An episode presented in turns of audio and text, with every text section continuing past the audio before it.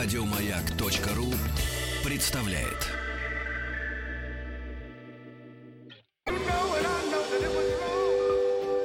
Москва слезам поверит. С Анеттой Орловой. Доброго вечера. И в студии я, психолог Анетта Орлова. И сегодня мы э, будем продолжать нашу такую большую тему. Мы уже делаем на это четвертую передачу э, в рамках э, такого большого такого, можно сказать, раздела «Сложные люди». Вообще, как быть, если э, жизнь тебя сводит с человеком, которого можно назвать сложным? И, конечно, что же делать, если сам находишь в себе какие-то черты этого сложного, этого сложного характера? Вот сегодня мы будем э, говорить о таком стиле поведения. Можно говорить, что это стиль самопрезентации, можно говорить, это способ жить, э, жалоба. То есть жалобщик, человек, который постоянно жалуется. И можно говорить о том, что он а, тем или иным а, способом а, постоянно недоволен теми событиями, теми ситуациями, с которыми ему приходится в жизни сталкиваться. Этот человек постоянно увлекается идеей о том, что вокруг много разных внешних обстоятельств, которые его окружают, и благодаря этим обстоятельствам у него не все складывается, не все складывается так, как он хочет. И главная цель такого жалобщика – это, конечно, бессознательная манипуляция. И э, сегодня будем отвечать на ваши письма, на ваши смс, на звонки. Э, пожалуйста, звоните. Телефон прямого эфира 728-7171 с кодом города Москвы 495. Номер для сообщений WhatsApp 8 967 103 5533. А также работает смс-портал с номером 5533. Начинайте свое сообщение со слова «Маяк». А, наверное, каждый из нас может вот вспомнить те моменты, когда рядом с нами человек начинает жаловаться, э, говорить о том, что у него все плохо, говорить о том, что у него а, разные неприятные события происходят, и что ему очень не везет. И тогда а, мы, сами того не понимая, постепенно как будто бы тоже начинаем впадать либо в чувство вины, либо пытаемся, а, понимаем, что на нас ложится какая-то такая огромная ответственность за то, что мы должны как-то поучаствовать в том, чтобы изменить э, жизнь жалобщика. И, по сути, вот этот комфорт и позитивное настроение улетучивается. Чем больше э, тебе жалуются, тем э, больше человек испытывает э, либо чувство вины за то, что у него все нормально, либо чувство страха, что, ну, если у меня все так хорошо, ну, наверное, что-то должно произойти. Страх за то, что вообще так хорошо-то и не может быть, ведь вот рядом люди, которые а, действительно ведь сталкиваются с серьезными большими проблемами, и очень часто вот такой тип людей, жалобщиков, они вокруг себя, можно сказать, э, заражают людей вот этим внутренним недовольством. И уж не дай бог, если такой человек на работе, потому что такой типаж, если он на работе, э, он жалуется постоянно. То есть в его понимании начальник недостаточно его ценит, в его понимании коллеги недостаточно хорошо работают, в его понимании то, что делает он, э, к сожалению, ему достаются совсем не те клиенты, клиенты, которые достаются другим людям, потому что ему просто не везет. И все самые сложные клиенты его. И начальник отдела э, почему-то дает ему самую сложную работу. И вообще ему не везет, потому что дома больная э, родственница, э, мама, сестра, жена, дети постоянно что-то хотят, и денег нет. Вот это такой способ жить и такой способ все время фиксироваться на том, что у тебя плохо, такой негативный такой образ жизни, он, конечно, начинает распространяться. Мало всего прочего, если такой жалобщик достаточно э, активен, он ведь может в коллективе посеять огромное количество недовольства, потому что те люди, которые рядом, э, если они сталкиваются с тем, что постоянно вот все время им говорят, что все плохо, это влияет. Надо сказать, что вообще очень э, важно достаточно щепетильно относиться э, к тому, с кем ты общаешься. И если мы говорим про тот же самый обед э, в рамках э, работы, да, или кофепитие, чаепитие и так далее, вот здесь очень важно э, все-таки соблюдать экологию, то есть отношений, и э, понимать, с кем имеет смысл э, входить в этот тесный контакт, а с кем нет. Потому что если ты идешь на обед, а человек в, э, в процессе обеда постоянно говорит что-то негативное, жалуется на здоровье, на неприятности, на все остальное, то пока ты ешь, то есть непроизвольно, когда человек питается, он настроен на поглощение. И, естественно, он поглощает не только ту еду, которую он прожевывает, но еще и ту информацию, которая ему подается. Именно поэтому в восточных э, странах не принято, чтобы мужчины и женщины э, ели вместе, потому что считается, что пока мужчина ест, он как бы гораздо более восприимчив и уязвим э, к той информации, которая подает женщина. И вот если мы говорим даже просто банально о работе, если ты на час выбираешься на обед, и рядом с тобой человек, который постоянно говорит, что плохой руководитель, что все плохо, что работа бесперспективна, что мы входим в кризис, что у нас недостаточно нам платят, то выходя после этого обеда, ты не чувствуешь прилива сил, потому что ты отдохнул, а ты чувствуешь, что ты вообще не в том месте находишься, и что сейчас нужно срочно взять свои кроссовки и сумку и убежать с этой работы. Что интересно, парадоксальная ситуация заключается в том, что такие вот жалобщики, они э, огромное количество вокруг себя распространяют негативной информации, но при этом никогда не увольняются. То есть особенность заключается в том, что такой жалобщик может сделать так, что все вокруг него уволятся, все перейдут куда-то в другое место, все испортят отношения с начальством, все будут проявлять какой-то негатив. В итоге э, ситуация может меняться, но жалобщик будет годами сидеть на одном и том же месте и встречать каждого нового сотрудника и проводить вот эту экскурсию по рабочему месту, начиная с того, что как все плохо. Поэтому если вам очень много жалуются, особенно старые работники, когда вы приходите на новое место, просто стоит подумать, если все так плохо, почему ты еще здесь. Вот если Вообще нужно разделять, да, что такое э, жалобщик, э, э, как бы как характер, и это совсем это негативная стратегия, такой способ э, манипулирования, э, манипулирования окружающими, способ получения для себя определенной выгоды, не давая другим ответа. Но очень важно разделять все-таки, что такое манипулирование, а что такое правда. Действительно, когда человек сталкивается с какими-то жизненными обстоятельствами, а, которые вынуждают его жаловаться. Вот здесь очень опасно однозначно говорить, ну раз человек мне пожаловался один раз, все, это значит жалобщик, и тогда применим к нему все то, о чем мы сейчас говорили. Поэтому важно разделять ситуационную жалобу, которая возникла как реакция на определенные обстоятельства, и все-таки жалоба как способ жить, как способ отжимать что-то себе большее, чем чем другим. И у нас есть звонки, пожалуйста, добрый э, вечер. Добрый вечер. Да, здравствуйте, я вас слушаю. Здравствуйте, Анетта. Меня зовут Артем, 27 лет. Я попробую коротко сейчас объяснить ситуацию. Все, что вы сейчас говорили, прямо абсолютно точно ложится под типаж одного человека, собственно, из-за которого я звоню. Я с недавних времен а, получил в подчинение людей на работе, да, это для меня тоже какой-то новый этап. Соответственно, до этого я, в принципе, руководством никак не занимался.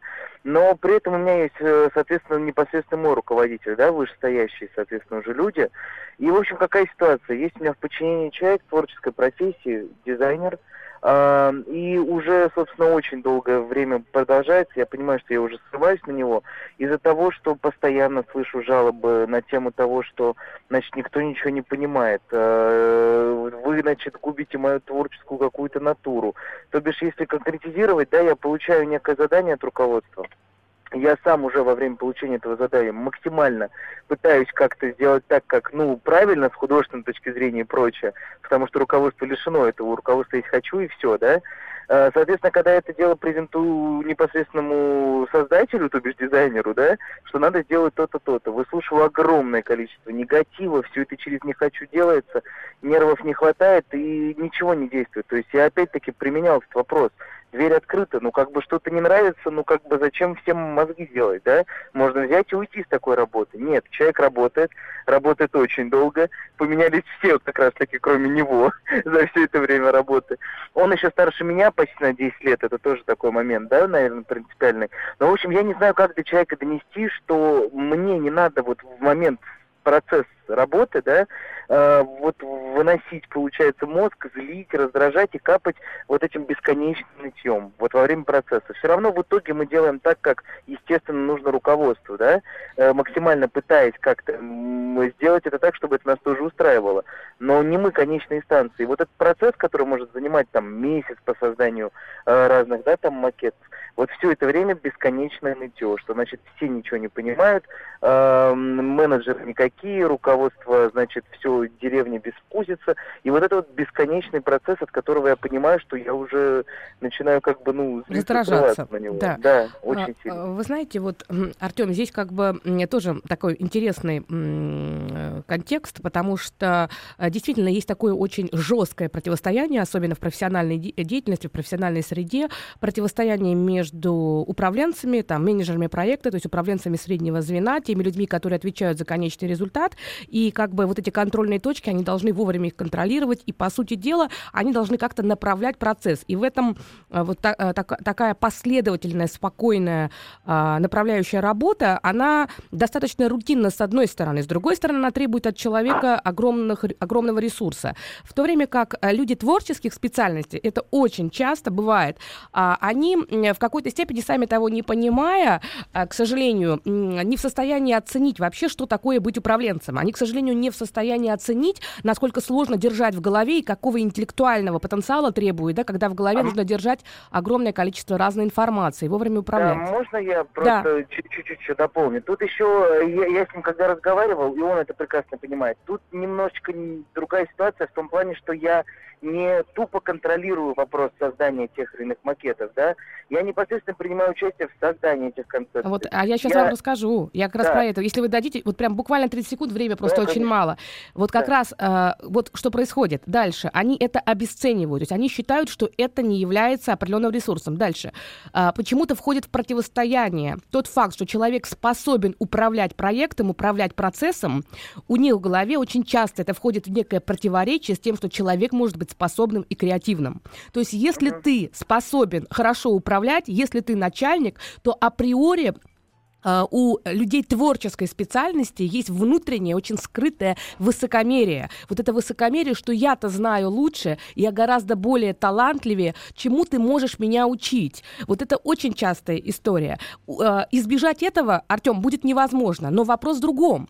Если он жалуется и постоянно получается вот так нудит в виде такого негативного фона, можно попробовать тогда, когда аргументы абсолютно бессмысленны, да, ему ничего доказать невозможно. У него есть внутреннее ощущение, ощущение, что он гениален, а вы, Артем, да. просто совершенно не по делу занимаете место, и он уже сменил несколько там начальников, и он все ждет, когда э, в конце концов все признают его гениальность, он будет выставлять свои работы там, там, где вот нужно. А здесь может помочь такой интересный жанр, как юмор. Я понимаю, что это сопряжено с некоторыми рисками. Здесь важно очень чувствовать контекст. В каких отношениях вы с руководством, в каких отношениях он с руководством. Но иногда легкий юмор может э, как бы уменьшить затраты, трудозатраты затраты ваши эмоциональные. Просто сказать, слушай, у нас есть с тобой задачи, я, конечно, понимаю, что 80% времени мне придется выслушивать, насколько ты недоволен и насколько все мы не знаем. Давай вот эту часть мы сократим немножко и приступим действительно к делу, потому что время мало. Я понимаю, ну, опять же, вы не берите мои слова, да, как вот какой-то uh-huh. такой шаблон. Нет, вы продумайте, накидайте 5, 6, 7 таких юмористических фраз, которые бы э, показывали бы не обидно, не обидно, но все-таки показывали, что вы относитесь достаточно скептически скептически понимаете, что вот он обязательно должен фонить. То есть в виде такого э, шумового сопровождения, да, любая твоя, ты очень талантливый, ты очень способный, но, по всей видимости, вот тебе обязательно это сопровождение. Хочешь, я рядом буду стоять и постоянно тебя поддерживать, чтобы тебе было интереснее работать, развлекать. Ну, вот какие-то такие шуточные фразы, которые бы немножко его бы вот э, приводили на какое-то короткое время в соответствие. Но, честно, я хочу вам сказать вот так вот, потому что просто время не позволяет достаточно долго это делать, что а, противостояние между а, творческими людьми, людьми а, такими системными, а, логически мыслящими, оно всегда будет присутствовать. И творческий человек, видя рядом человека, который способен, да, а, вот выстраивать вот эти все бизнес-процессы, чаще всего старается доказать этому человеку, что, о, что ты просто не понимаешь ничего в творчестве. При этом очень часто бывает так, что кто пытается доказать, что, что вокруг все никакие, а он гениальный, на самом деле очень часто никакой гениальности там нет. Вот, наверное, если кратко, то вот так, Артем. Спасибо большое, Анна. Не за что. И самое главное, не тратьте э, свою энергию, не тратьте максимальное количество энергии для того, чтобы переживать о таких людях, потому что в них есть что-то такое, что они э, затягивают человека в эти переживания, и получается вместо того, чтобы фиксироваться, фокусироваться на делах четких, ты начинаешь вступать вот в эту вот бесконечную жевательную такую ситуацию, когда нужно что-то пережевывать вновь и вновь с этим человеком. И э, я надеюсь, что у вас в работе будет все хорошо и до свидания. У нас еще один звонок. Добрый вечер. А, добрый вечер. Да, здравствуйте, я вас слушаю. Меня зовут Андрей. У меня вот такая ситуация, что человек такого формата, вот, которого вы описываете, ну, она как бы казалась моей женой. То есть, собственно, те же самые ситуации происходят как бы у меня каждый день, каждый вечер. Ну, не постоянно, но периодически так, что Жалуется постоянно? Жалобы постоянные, все виноваты в ее каких-то неправильных, ну... Ситуациях? Да, неправильных вот. ситуациях, то, что она э, ей кажется, что она во всем права, а все остальные как-то неправильно поступают в ее отношении. Ну, вот смотрите, это немножко обвинительный тип получается. А, это не совсем про жалобу. Такое ощущение, что что-то э, она все время кого-то обвиняет. Жалоба это человек, который постоянно ноет и говорит, что у него все плохо, что у него ничего не получается. Да, да, да, вот да, такой да, формат, да? Да, а, да. Поняла, поняла. Но это тяжело, тяжело. А скажите, пожалуйста, а предмет жалобы, что э, все-таки вот э, она чем-то сильно недовольна? Вот когда вы ну, женились... Конечно, вот, э, допустим, дети не слушаются, значит, э, мама ее, допустим, ее не уважает, сестра ее не слушает. Я, допустим, когда с работы прихожу, например, что я не выслушиваю до, до, до того момента, пока она не, не перестанет ну, высказывать все вот это, и надо выговориться. Я думаю, знаете что, что вашей супруге, по всей видимости, очень не хватает сочувствия и сопереживания. Непонятно, э, да, э, почему она не пробует получить это другим способом, но для нее жалоба это такой способ привлекать к себе внимание и любым способом как бы э, говорить о том, что у нее есть к внешнему миру претензии. Наверное, очень много претензий к вам. На вашем месте я не могу точно так вам сказать, потому что очень мало информации. Попробуйте разобраться и спросить, почему ее так не устраивает ее жизнь, что по факту ее не устраивает устраивает, потому что здесь не могу так вот точно вам сказать, что это. Москва слезам поверит. С Анеттой Орловой. Доброго вечера. В студии Анетта Орлова, психолог. Отвечаю на ваши звонки, смс э, и сообщения. И тема сегодняшнего эфира э, Э, кто такие люди-жалобщики, как с ними рядом выживать, как реагировать, и что делать, если я нахожу в себе какие-то такие вот черты, которые могут меня вот как бы э, причислять к этой категории. И телефон прямого эфира 728-7171 с кодом города Москвы 495, и номер для сообщений WhatsApp 8 967 103 5533, а также работает смс-портал с номером 5533, начинайте свое сообщение со слова «Маяк». И вот э, мы как бы прервались очень кратко на звонке, который был, звонил Андрей, говорил о том, что э, супруга очень много жалуется, и это его как бы приводит в такое замешательство. Вот мне бы еще раз хотелось бы сказать, что здесь очень важно понимать, если человек жалуется на какую-то конкретную ситуацию, на какое-то конкретное недовольство, то есть адекватно ли то, что он говорит, либо все-таки это такой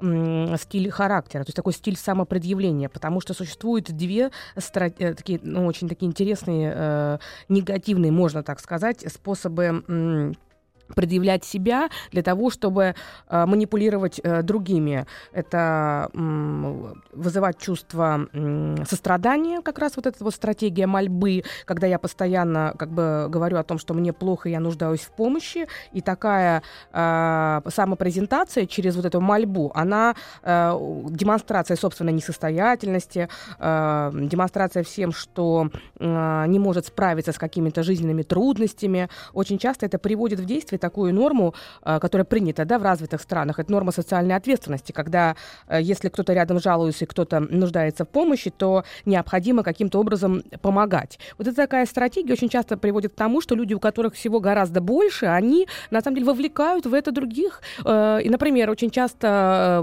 начинают жаловаться, что нет денег, у меня нет денег, у меня в холодильнике пусто, у меня очень плохо с деньгами, и рядом люди начинают испытывать дискомфорт. А если разобраться, то человек взял там две, две квартиры в ипотеку, а дальше пытается любом, любой ценой, любым способом, значит, переложить какие-то другие, да, свои обязательства на других людей, пытается там э, э, не расплачиваться вовремя по своим каким-то э, обязательствам, пытается э, постоянно говорить о том, что у него все плохо. А по факту, если разобраться, то, приходя там, условно говоря, в кафе, за него может платить человек, у которого нет двух квартир, который сам там живет с родителями, но при этом не жалуется, а э, легко открывает кошелек и компенсирует транслирует э, все то недовольство, которое он, э, как бы, с чем он сталкивается, с кем он сталкивается вот в своем общении с товарищем э, или подругой. Такое бывает очень часто. И вторая негативная как раз такая стратегия, это стратегия э, обид. То есть я как бы жалуюсь, но в этой жалобе есть еще и упрек. То есть я обидчива, я обижаюсь. Я обижаюсь, потому что ты недостаточно хорошо ко мне относишься. Я обижаюсь, потому что я заслуживаю большего,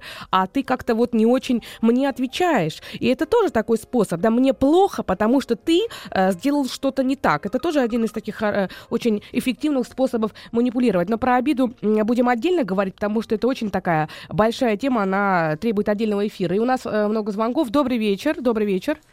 Здравствуйте. Здравствуйте. Да, меня Сергей зовут. Да, здравствуйте, Сергей. И вот в ваших словах я часто себя вижу. Вот. Я как раз люблю сидеть и жаловаться. И хотел бы, наверное, попробовать с этим что-то сделать. Угу. А на что жалуетесь? Скажите, да, пожалуйста. жалуюсь на партнеров, на работников подчиненных, жалуюсь на какие-то власти, окружающие меня действительность. Ну вот, угу. бывает. Как-то, когда придешь э, или посмотришь на это со стороны, все понятно, но вот в процессе там, вырваться из рабочего там процесса, ну, что-то, что-то вспомнить и начать это озвучивать. Понимаешь, что негатив несу и в коллектив свой.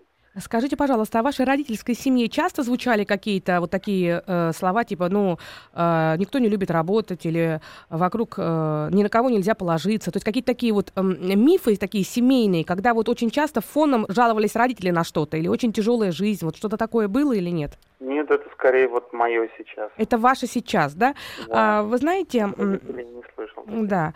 А, вы знаете, здесь э, на самом деле как, такая большая достаточно какая-то внутренняя такая работа, и я хочу сразу сказать, что то, что вы звоните в эфир, и то, что вы определяете для себя, что это ваша стратегия, то можно говорить о том, что вы преодолели уже половину пути. Потому что если человек определяет, что с ним что-то не так, то мы можем говорить, что ничего злокачественного с ним точно не происходит. Потому что, знаете, э, человек, который сомневается в том, что он что-то делает не так, он очень редко приносит э, окружающим какой-то большой вред. Э, самые опасные люди это те, которые не сомневаются, они считают, что их точка зрения, их способ поведения, он единственный и верный.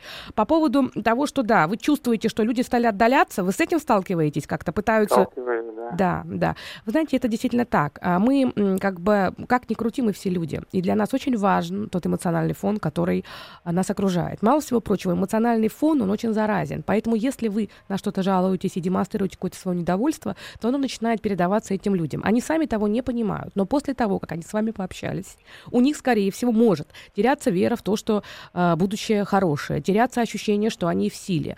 Они могут чувствовать, наоборот, упадок этих сил, ощущение бессилия. Вот. И это, конечно, потом, уже спустя какое-то время, они будут считать, что да, это неким образом будут сводить в некую такую систему, будут считать, что это связано с вами. Почему вы жалуетесь? Я так думаю, тут может быть разные, разные причины причины. Одна из причин, может быть, это попытка снизить ответственную нагрузку за то, что делается. То есть а, иногда это так называемая тактика самозатруднения. То есть когда человек очень сильно переживает за какой-то результат, если ему кажется, что он с каким-то результатом может не справиться, он начинает как бы немножко как бы усложнять вот эту задачу перед другими. Он начинает говорить, что много проблем, что, что ничего просто так не делается. То есть это может быть как способ презентовать свою работу. Это один из э, возможных возможных вариантов. Похоже или это не то?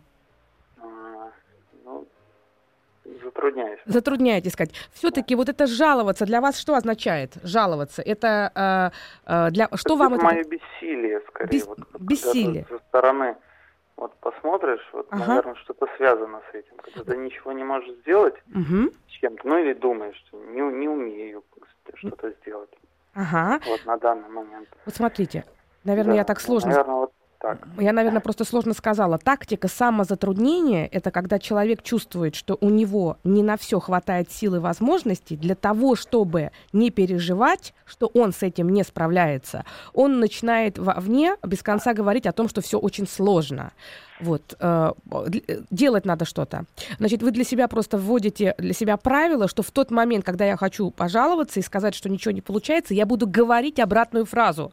Если вот вы э, какие-то фразы говорите из мира бессилия, то наоборот, вы теперь как будто бы сами меняете. Вы будете менять речь, но речь и мышление напрямую связаны. Вы будете говорить не то, что э, у меня ничего не получается, я не знаю, что с этим делать, а вы должны сами себе и вслух говорить, ничего, сейчас разберемся, найдем способ способ решить это. Если это делать постоянно, постепенно вот этот способ как бы вот э, реагирования, он будет уменьшаться, и вы увидите, что люди вокруг будут к вам тянуться. Вот это, наверное, самое такое важное, что можно сказать в рамках э, э, в рамках того, что вы сейчас сказали. Вот, и я вам, э, Сергей, желаю, чтобы вы больше верили в себя, потому что когда человек верит в себя, то он честно говоря, не жалуется, он просто берет и делает, потому что жалоба, как вы правильно сказали, это тогда, когда э, ощущение того, что я не справлюсь, и нужно найти какие-то аргументы и оправдания для того, чтобы люди были ко мне снисходительны. Но, к сожалению, парадокс-то и заключается в том, что, э, что чем больше ты жалуешься, э, тем меньше к тебе тянутся люди. А те люди, которые тянутся, они пытаются как-то тебе помочь. Да, возможно, ты получишь по помощь, это правда. Если очень много жаловаться, можно получить огромное количество ресурсы извне. Но этот ресурс, знаете, это как еда. Это не как удочка, когда ты можешь ловить рыбу, а ты вот это как рыба, которую ты съел, и дальше ничего.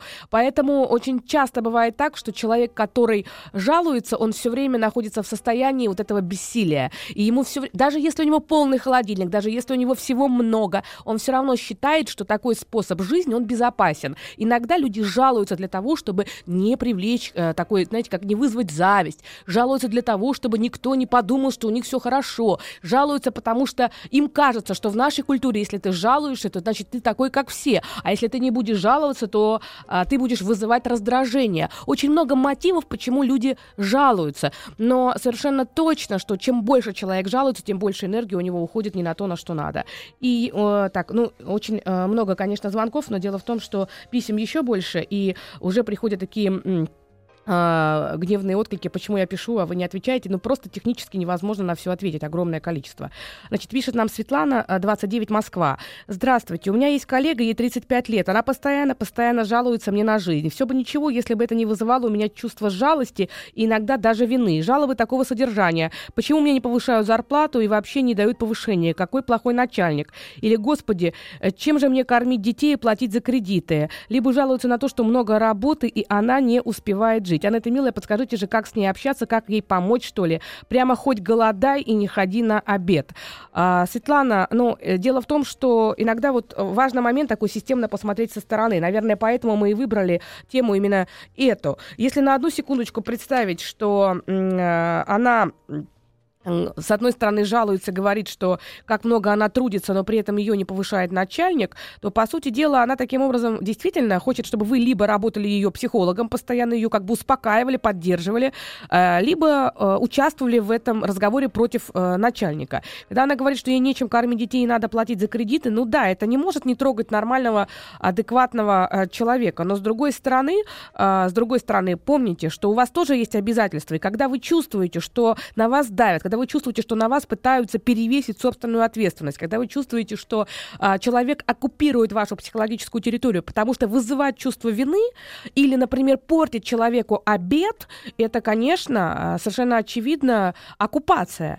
И здесь действительно, может быть, и лучше, ну, не голодать, я бы так не стала бы говорить, но попробуйте не ходить с таким человеком на обед. Либо а, можете даже вслух, я в, в таких случаях рекомендовала, если двое-трое коллег, и одна коллега так себя ведет, то есть прямо собраться, да, и обсудить и сказать, слушайте, давайте во время обеда будем говорить только о хорошем, потому что вся информация, которая во время еды, она влияет на то, как складывается и наш день, и наша жизнь, и наше настроение. И можно это даже обсудить с той коллегой, не той, которая жалуется, а между делом. Либо на третьем примере, слушай, там вот одна все время ноет про какую-то другую коллегу, чтобы человек как бы мог посмотреть на со стороны, чтобы он испугался, что если он будет так ныть, то, соответственно, про него будут тоже так говорить. Можно даже в виде юмора. Посмотри, а это вечно ноет, вечно всем недовольна. Я хочу сказать, что очень часто бывает в дружбе такой вампиризм в виде жалобщиков. То есть это люди, которые постоянно а, звонят своим подругам или друзьям, и вместо того, чтобы как бы просто общаться на какие-то, ну, нейтральные темы, первым делом задают такой вопрос.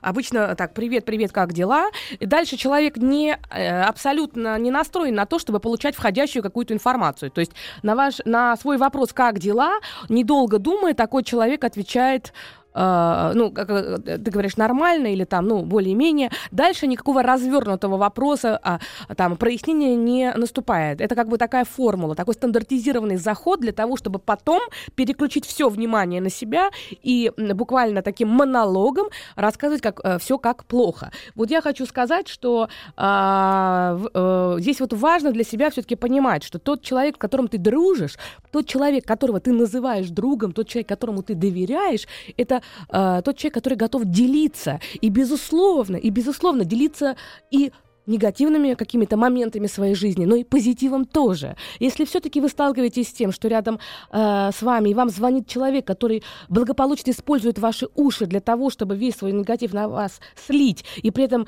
совершенно ему не интересно, что с вами, то, наверное, нужно менять друзей. Наверное, так. Москва слезам поверит. С Орловой. Доброго вечера. И в студии я, Анетта Орлова, психолог. Отвечаю на ваши звонки, смс. И сегодня мы э, обсуждаем такую тему э, «Люди-жалобщики». Как быть, как вообще сохранить себя, э, как, что делать, если ты в себе замечаешь такие черты. И телефон прямого эфира 728-7171 с кодом города Москвы 495. Номер для сообщений WhatsApp 8 967 103 5533. А также работает смс-портал с номером 5533. Начинайте свое сообщение со слова «Маяк». И у нас звонки. Добрый вечер. Алло. Да, здравствуйте. Да, здравствуйте. Меня зовут Кристина. А, спасибо вам большое за эту передачу. Постоянно слушаю. Благодарю. Спасибо. А я хотела бы сказать, что вот такой жалобщик это вот моя мама. Ей вот 56 лет, и у нее вот такое отношение какое-то к жизни, понимаете, вот пессимистическое всегда и постоянно, то есть плохо всегда. Вот солнце есть плохо, жарко, его нет, но что же его нет? Ну, я вот с ней ездила на море, вот море все не холодное, все ужасно, все плохо. Следующий день оно очень теплое, в нем не охладится, опять все плохо. И вот ну, таких примеров можно много приводить. Про работу мне начинает рассказывать, что на работе тоже она все что-то делает, а все кругом ничего не делают, и она так плохо, и так устает. И я пыталась ей говорить, что я не хочу все время слушать этот негатив, что ну, надо иногда говорить что хорошее именно вслух, и тогда ты как бы тоже будешь видеть это хорошее. Она говорит, что это все самовнушение и глупости. И она всегда говорит правду, а все кругом плохо, и она не хочет этого скрывать. И очень тяжело с ней общаться, вот прям выдавливает, как лимон. И не знаю, как, как с ней общаться. Она же мама, и нужно общение. Она говорит, приезжай, приезжай, поговорим. А в итоге у меня ощущение, что она меня вот выливает весь эту негативную информацию, все, что она думает, все, что она видит, все, что не на работе произошло. И я как бы вот обязана это слушать. А мне совсем не хочется, не знаю, как быть. Скажите, пожалуйста, Кристина, вы единственный ребенок? Нет, у меня еще есть младший брат, но он занял, занял такую позицию, что с ним вообще не разговаривает. Он просто удалился. Да, общения, то есть она да? что-то начинает, угу. он просто может наушники включить и сказать, все, до свидания. А, и да. Она говорит, что вот только я и могу ее выслушать, и поэтому... Но это тоже это манипуляция, это тоже манипуляция. Посмотрите, она замужем, папа или очень? Нет, она не замужем, не замужем. папа угу. погиб еще, когда мы были детьми совсем, угу. поэтому я понимаю, что я действительно ей единственный угу. близкий вот такой человек, но на мои вот эти разговоры, что мам, пожалуйста, давай о чем-то хорошем, да, там, ну, ведь что-то хорошее тоже происходит. Она говорит, нет, ничего хорошего не происходит. Скажите, пожалуйста, а когда папа погиб, э, вы уже были в каком-то сознательном возрасте, вам нужно было поддерживать маму эмоционально, я правильно понимаю? Я поддерживала, да. Мне было 15 лет, а, я ну, вот. старшеклассницей была, и, в принципе, Понятно. я очень угу. много младшего брата и воспитывала, да. и помогала. Угу. То есть я могла знать, там, как, как зовут доктора в поликлинике ну, вот у брата. Похоже. Мама этого не знала. Похоже на то. Вы знаете, вот я на, э, буду на тему отношений э, вести э, завтра тренинг. Вы в Москве живете, нет? Нет, я в Петербурге а, живу. Поняла, поняла тогда. Вы знаете, что хочу вам сказать? Ну, во-первых, хочу сказать вам, что действительно э, в вашей жизни случились обстоятельства, которые привели вот э, к такой ситуации, и я вас очень э, хорошо понимаю, и мне жаль, мне жаль, что вы в такой ситуации, потому что ситуация сложная. Еще тогда, когда все это случилось, вам пришлось повзрослеть, и вот тот период, когда у вас должен быть э, как бы вот, знаете, как период, когда вы должны были отделяться от мамы, от, от отца, от матери и строить свою собственную жизнь, в котором там исследовать этот мир и все остальное, именно в этот момент, да, семью настигло такое большое горе, и вам пришлось вот в какой-то момент слиться с мамой для того, чтобы ее поддерживать. Ну, в том числе, как бы взять на себя ответственность за брата. По всей видимости, вот привык ваш брат, э, привык к тому, что э, все глобальные задачи и проблемы решаете вы. Я правильно это понимаю? То есть он как-то понимает, что вы ну, более ответственны. Получается, что да. Просто угу. мы сейчас уже выросли, то есть да. мне уже 33 года, брату там уже 24. Ну, он не готов. И получается, да. что да. он все еще с ней живет, но угу. он ее не слушает. А я живу с мужем, и да. он постоянно мне говорит, ну, ты оттуда возвращаешься, Убитая. тебя как будто там били. Да, да. да говорит, ну, да. говорит, не приноси этот негатив. Правильно а я говорите. прихожу, у меня настроения нет. Он говорит, ну, не езди, а как я могу нет. не ездить? Она же ждет да. меня, ждет, когда я навещу. Конечно, конечно. Вы знаете, э, действительно ситуация сложная, потому, потому что, по всей видимости, ваша мама вошла в такое состояние э, депресс, депрессии. С чем это связано? Либо это стиль мышления, негативный стиль мышления, который был всегда, либо это связано с теми переживаниями, которые как бы она столкнулась, и она не вышла из этого горевания, не знаю. Но похоже на то, что это такой негативный стиль мышления. Вот. При таком стиле мышления очень таким м- моментом важным становится избирательное негативное внимание. То есть она замечает только то, что негативно негативно. И то, что негативно, максимально раздувается. Ей очень важно вам жаловаться и что-то говорить такое, потому что она привыкла с тех лет, когда все это произошло, и тогда объективно вы должны были да, участвовать. Она, это понятно, что близкие люди для того нам и даны, чтобы поддерживать себя там в сложных ситуациях. Но она привыкла к тому, что вы э, как бы вот для нее являетесь таким вот э, слушателем, э, тире там психологом. Мало всего прочего, она немножко вас загоняет в угол, сама того не понимая. Когда она вас хвалит и говорит, что ты только един единственная, которая может меня выслушать. То есть таким образом получается, что на вас как бы э, вот это набрасывается еще двойная ответственность в виде такого, э, как знаете, рюкзака с кирпичами, что кроме вас никто. Брат нашел хороший способ. Он стал просто уходить в другой мир. То есть, когда он закрывает уши, он фактически выходит из этого пространства, он не получает а, входящую информацию. Почему он так стал делать? Да потому что слишком много было негативной информации. Он просто, а, как мужчина, а, ему проще поставить вот этот заслон. Я бы на вашем месте поговорила бы с мамой и сказала бы, что, ты знаешь, а, мне очень важно, чтобы мы с тобой говорили о позитивных темах. Давай будем все, что мы говорим, будем говорить о позитиве. Для меня это очень важно. Если у тебя какие-то проблемы со здоровьем, я готова помогать, обсуждать обсуждать. Но мне бы хотелось бы, чтобы в нашем доме, в нашем общении было больше позитива. Дальше, после того, как вы встречаетесь с мамой, ну, во-первых, подумайте, как это делать. Ваша мама должна понимать, что как только она начинает сильно жаловаться, сильно уходить в негатив, в этот же момент вы должны говорить «мне пора» и уходить. Таким образом, вы будете разрывать вот этот шаблон. То есть она будет понимать бессознательно, не надо это ей декларировать. То есть она будет понимать, что как вы пришли, вы ее навещаете, но как только она начинает говорить что-то крайне негативное, вы не начинаете ее успокаивать, вступать в какую какое-то там объяснение, пытаться своей такой, знаете, своей жизнью закрыть ее от переживаний. Это бесполезно. То есть весь ваш, ваш ресурс она будет брать, лучше-то ей не будет становиться. Вот, поэтому а, вот в тот момент, когда начинает это разворачиваться вся эта история, в этот момент вы, вы говорите, вот знаешь, мне нужно пойти, у меня сегодня еще одна встреча, сложности по работе, или там мне нужно заехать там по делам семейным. То есть не обижая. Она сначала будет удивлена, потом она будет раздражена. Через какое-то время она привыкнет к тому, без, она просто сам, это выработается появится рефлекс, что если она хочет, чтобы вы ушли, она должна начать говорить что-то негативное. И непроизвольно она будет избегать этих тем. Это такая терапия, знаете, какая такая привычка. Вы так подкрепляете ее. Чем больше вы ее жалеете и участвуете в этом всем, тем больше вы подкрепляете этот ее способ поведения жаловаться. Э, вы, вы слышите меня? Кристина? Я вас слушаю, да, я просто все это осмысливаю и пытаюсь думать, что она иногда действительно прям вот давит на жалость, то есть вот прям она такая несчастная, и жизнь ее не сложилась, ну, вот и смотри, она начинает плакать. Я понимаю. Я просто вставляю в такой ступор, потому да, что да. вроде как, если а... послушать, действительно жизнь у нее немножко не сложилась. Вы, смотрите, все время думаю, она присваивает так. вашу жизнь, просто время заканчивается, я вынуждена прерывать. Э, она таким образом присваивает жизнь. Скажите ей о том, что вы тоже хотите жить полноценной жизнью, и вы хотите, чтобы ваша жизнь сложилась. Вот, и я всем желаю до свидания, всего самого хорошего, будьте счастливы. Еще больше подкастов на радиомаяк.ру